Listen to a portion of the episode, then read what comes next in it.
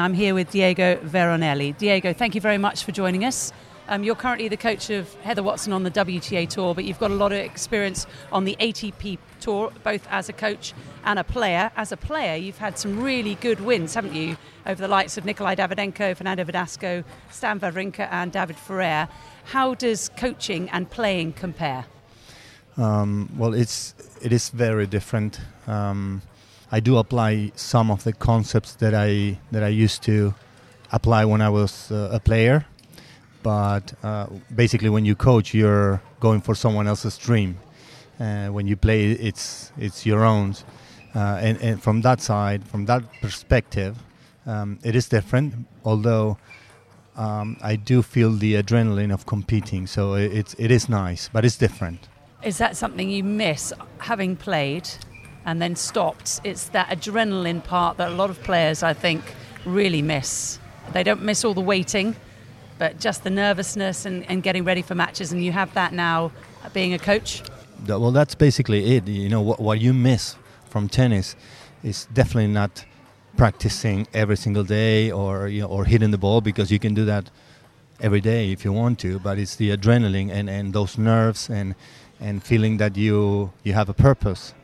Uh, that that's what you miss the most, and, and that's why a lot of people uh, they struggle. You know, when they stop playing, if you if you don't have like solid grounds, then you can struggle in, not knowing what to do after. It's very important to be prepared for that. Did you have good coaches when you were playing? Yes, and I'm, I'm very grateful for that. Um, I always had the mindset of investing uh, in what I thought at that time was the right coach for me. Um, even when I uh, I had to invest money that I didn't have to, I even you know borrow money from I would say my dad or friends because I, I believed um, that a coach could you know bring me to the next level. So I always believed uh, that a coach could make a, a, an impact and a difference in my career. We see now on tour that players not only have a coach, they have a physio, sometimes they travel with a mental coach as well. It's a very expensive job, isn't it, to be a professional tennis player? It is, and actually, that's why everybody talks about um, being top 100 because that's when, when you when you break even, you know, you know, money wise talking, um, it is very expensive. Uh, although within the years, uh, players are getting paid more at the lower level. Um, when you in Grand Grand Slam qualifies, uh, you know, they're getting paid more. So now at least you can, uh, I would say, make uh, break even before the top 100 and not lose that much money. But if you want to have a, a, full team with a coach and a fitness trainer, uh, I would say mental coach and all that, it, it takes a lot of investment. Uh, and it's, yeah, you have to first invest before, you know, getting, uh, starting to see some rewards. You said you had to borrow money. Did you have to pay it back in the end, especially to dad? Not really, no. and, and that's why uh, that's when I'm, I'm, very grateful for all my what my parents did for me. Um, at one point, my dad sold his car to to help me out because he really believed in me, and that that is uh, that is that's a lot, to be honest. And now I'm a, I'm a father, and there's nothing I wouldn't do for my for my son or my daughter. Um, but yeah, it's uh, that's how it is. I didn't pay that money back, but of course I he didn't need it uh, when, when I stopped playing, he was already in in good form, I would say. You didn't buy him a new car. No, but I took him on, on, on trips. You know, I, I invited him uh, to some tournaments that he always dreamed to, to come, like the U.S. Open, um, or to some tournaments in Brazil that he loved it, and and he was a very uh, a tennis groupie. He was huge tennis fan, so he would enjoy. He would watch every match.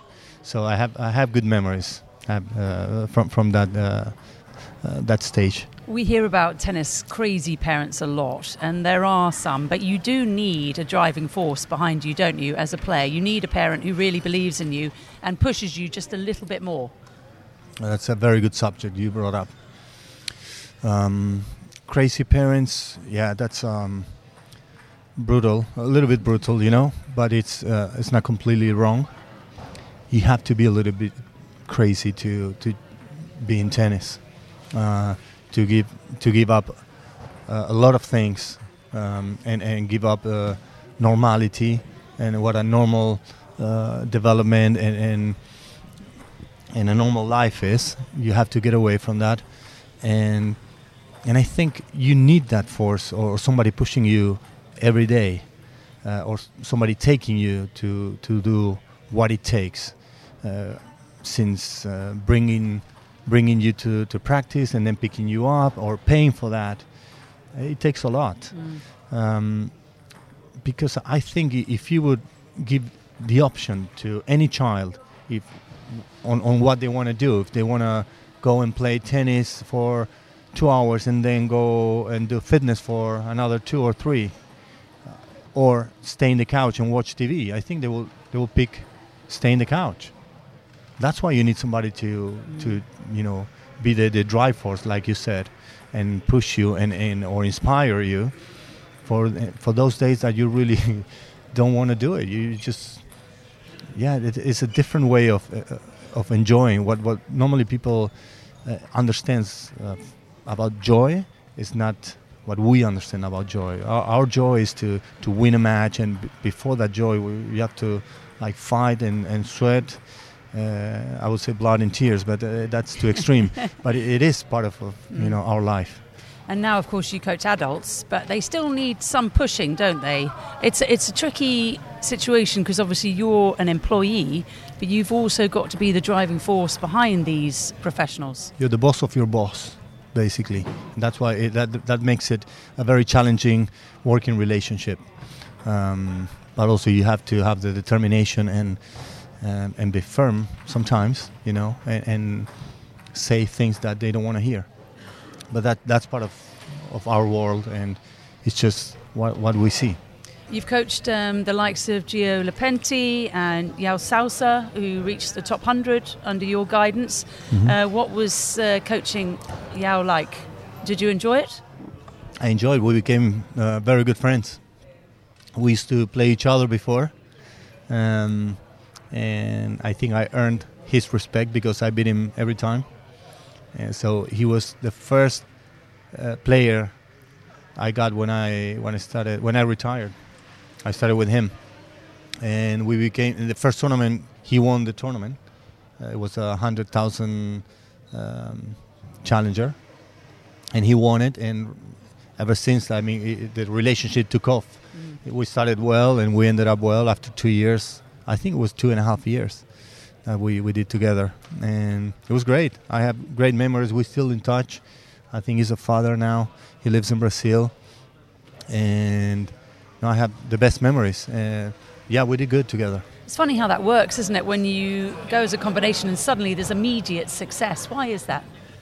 That's it's good. Um, I will, I would say there was a good chemistry, mm. but uh, since I believe in work, work and, and, and, I believe in the process and, and making changes and impact doesn't happen so quickly, then I would say that first tournament, I, I shouldn't take the credit for it because uh, I do believe in work and I believe in, in, in, in, a good process. And I know to make an impact in a player or to change um, or to make adjustments that doesn't happen very quickly. You need you need time, time on court, uh, a lot of repetitions. And so I wouldn't take the credit for it, but I would I would count that a very important factor is when you have good chemistry with the people helping you, and we call it the honeymoon stage, uh, the first few weeks or months where the player is very receptive of what you say. So it's very good to have a, a clear idea on what you want before you start with the player because at the beginning he will be very uh, absorbent of that.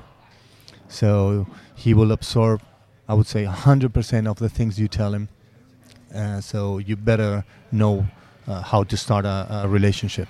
And then when you go through the years, how do you keep it fresh and keep the ideas coming so that he's not just listening to the same monotonous voice?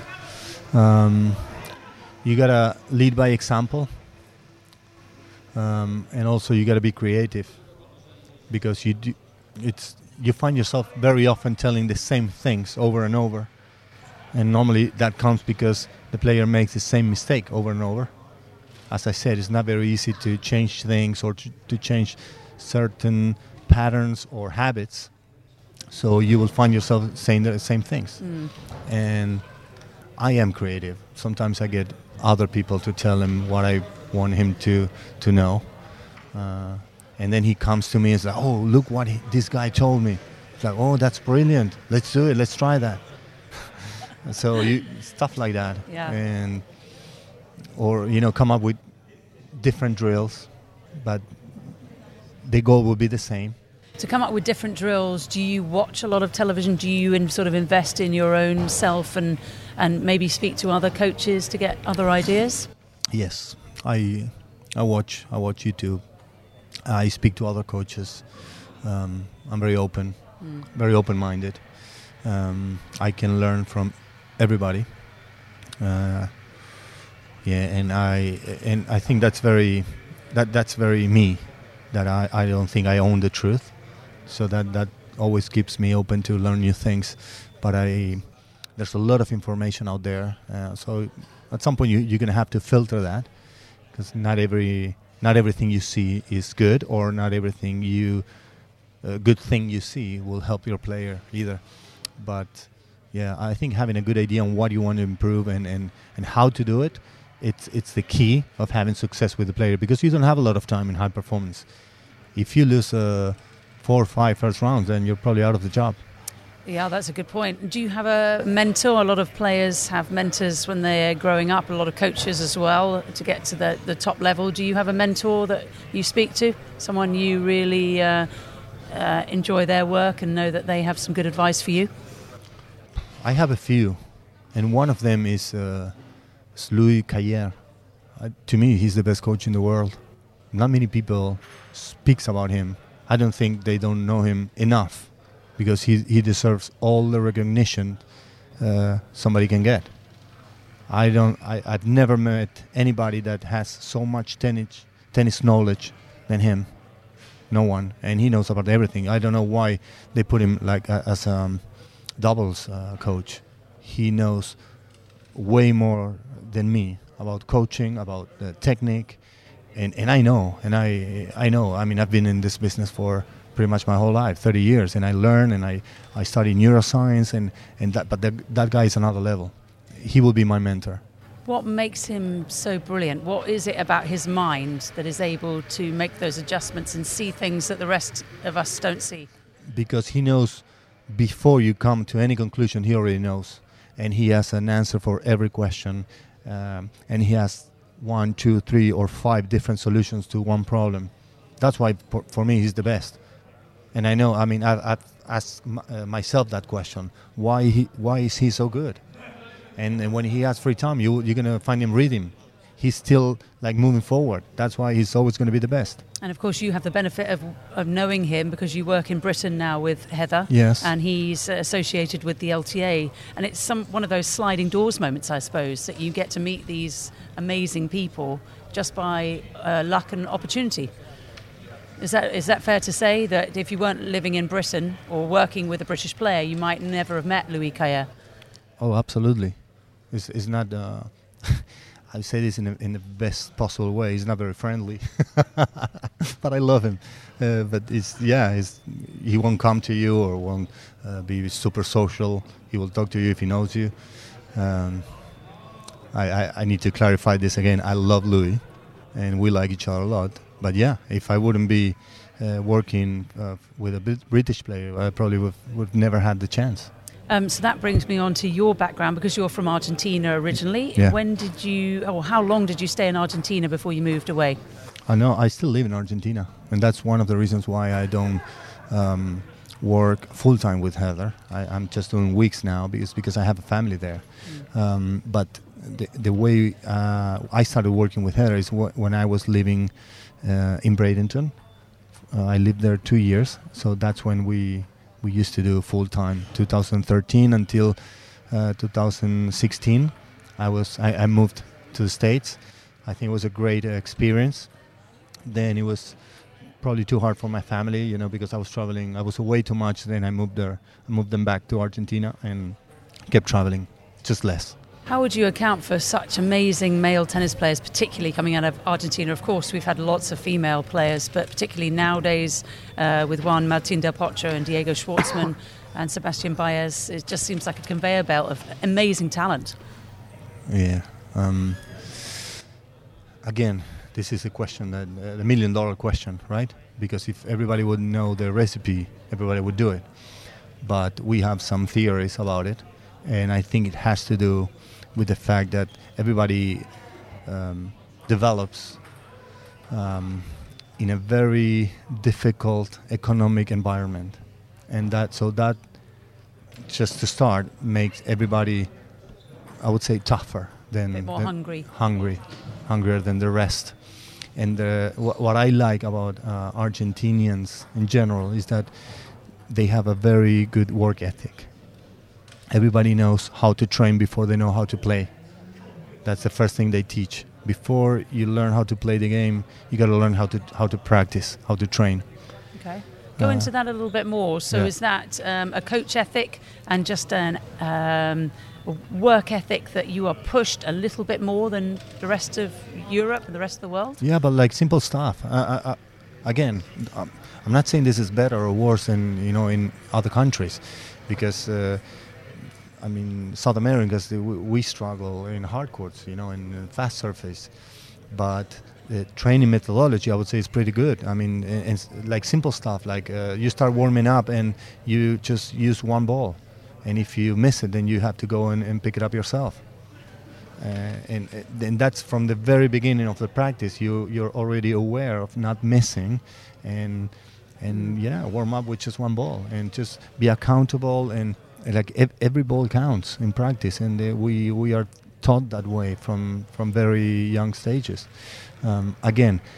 Is that good for being an aggressive player if you want to play on surface? Probably not. Probably it gives you a defensive mindset, but I, I would like to point out or highlight. No, we we make every day count. That's that's our big biggest I would say mindset or our biggest strength. And do you think the likes of Delpo and Diego Schwartzman have sort of become those idols that uh, young boys want to emulate? Absolutely. Not only uh, to have them uh, or see them on TV. The good thing in Argentina is um, you live with them, you play with them, you grow with them. You can see them practicing, so they you you know what they do, how much they practice, what they eat, what do, what they do in the gym. That's that's why uh, a lot of players are uh, keep keep coming, and they will keep coming. I mean, there's so much talent, uh, but they, it's like we have a path, and everybody will follow that path, because once uh, now all Delpo is gone, but you have Schwartzman, and and and then you will have Baez, you know, and you have Cerundolo, and I don't know how many kids are, are, are coming. I don't want to, you know, keep naming guys, uh, but there are a lot. Just keep going. And of course, uh, Baez and Schwartzman are amongst the smaller players on the ATP Tour. And you mentioned it, how hard uh, the boys and girls work when they're younger. Is that the reason for Diego and Sebastian's success, would you say? You mean when, when they were young? Mm, the fact that they're small in stature but big in heart and they're able to cope with the giants on the ATP Tour these days. Wh- What I would say is that basically they believed because they had the chance to practice with all the other guys that were bigger and they used to beat them in practice. So once you believe, it's, it's, you know you can do it too. It's contagious. And then size becomes something uh, secondary. You know, you know you can do it and you just got to go to tournaments and, and, and repeat it and, and, and do it under under pressure. And these guys are very good under pressure because they used to struggle to, I wouldn't say to eat, but yeah, to, to make it to, to, to pay a, a coach. So once they have the opportunity, they, they're not going to let it slip. So it comes back to the hunger factor and the motivating factor that sometimes they're providing for their families. Well, they live for tennis. I mean, if, if you want to know what it takes to be a professional tennis player, you got to look at Diego Schwartzman. The guy wouldn't eat anything that is going to be counterproductive for him. That's how he thinks. But not just now that he's making good money. That was before. I mean, now it's even more. Now it's, it's getting obsessed, but it's obsession in a good way. And it's about the fine margins, isn't it? Well, at that top level. He knows he needs his uh, fitness to win matches. He understands that. So he's not going to do anything that hurts him. And does that come back again to the mentality of just wanting it a little bit more than everybody else? Well, um, I'm gonna I'm gonna ask you to go and watch uh, Sebastian Baez because Schwartzman is already there. He's been top ten. You, you know, you know he wants it. But try go and watch Sebastian Baez. Look when he plays a tennis match. That face makes me realize it's like, oh my God, he's really into it, and he you won't see him like crazy yelling. He won't. You won't see him um, get pissed at, at, himself, or maybe he does, but he hides it. And because that guy, he did struggle to make it to the uh, end of the month. I would say that's you know his background. So can you imagine how how much he's gonna run? He's gonna run uh, when he goes to a tennis match. So yeah, it goes back to that it's every single time goes back to that because once you have the will, then the rest will come eventually. Just tremendous. It was it the same for Juan Martin Del Potro, who of course has now retired, but was such a an icon, wasn't he, in Argentina? An icon, and also came from the city that created all the icons, which is Tandil. Mm-hmm. The Tower of Tandil. Yeah, the Tower of Tandil. In Tandil, he was coached and formed, shaped, developed by Marcelo Gomez, who was a student from Raúl Pérez Roldán. Raúl Pérez Roldán coach Horacio de la Peña, mm-hmm. Franco Davin, Guillermo Pérez Roldán. Franco Davin was probably, if it's not the best, the second best coach in the world after Louis Cayer. Uh, is top five for sure. He won Grand Slam with Gaudio. He coached Coria, Grand Slam with uh, Juan Martin. He's he comes from that school, from that city, from Tandil. De La Peña, uh, great coach. Guillermo Pérez Roldán, amazing coach. And the players, Monaco, Zabaleta, Junqueira, Maxi Gonzalez, all from Tandil, from a, from a city that is like uh, has 80,000 people living. It's yeah, it's crazy, but it's and, and Delpo came out of that school. There's a uh, story similar to that in table tennis with a, actually he's become a journalist, uh, Matthew Syed, and he actually had a teacher who was a table tennis teacher, mm-hmm. and it just so happened on the street that the table tennis teacher lived on were three boys that all became representatives for Great Britain. And it just so happened for their good fortune that they met this one coach, and it sounds like the same in Tandil. It could be, and, and this guy had um, a reputation of being like really tough, you know, mm. almost military. Uh, but I would say he's one of the of the main creators of the Argentinian army. Uh, I know this is not the war, you know, especially now, you know, bringing up that subject, but um, I would say he's one of the main persons that uh, he could take credit for all the success of Argentinian tennis right now. Because before, of course, there was Vilas, there was Clerc, and there were other players and great coaches. Um, but the pattern there is that everybody works hard. And you said about being military, but also he has the finesse and the vision to see the way that players should play. Yes. Because everyone in Argentina seems to have a slightly different game. They yeah. don't all just play the same way. Well, everybody's different, right? Um, but when it comes to the training values, um, it's pretty much the same, right? Mm. Like make every ball count, work hard, be professional. You gotta want it, otherwise, stay home, stay in the couch. Um, so those things has to be there. They has to be there. And and then yeah, the playing style or your tennis DNA. I think you don't really know that until you are older, 15, 17. I mean, you can you can try, you can love to hit hard, but if you don't make a single ball, then what's the point? Yeah, but it's my DNA. Yeah, but you don't win. Maybe try something different. And, and that's also uh, the art of mm. coaching, right? To identify what your player needs or what's the path or um, what kind of uh, strategy they should use on the court. Yeah, I, I, wouldn't say everybody has it.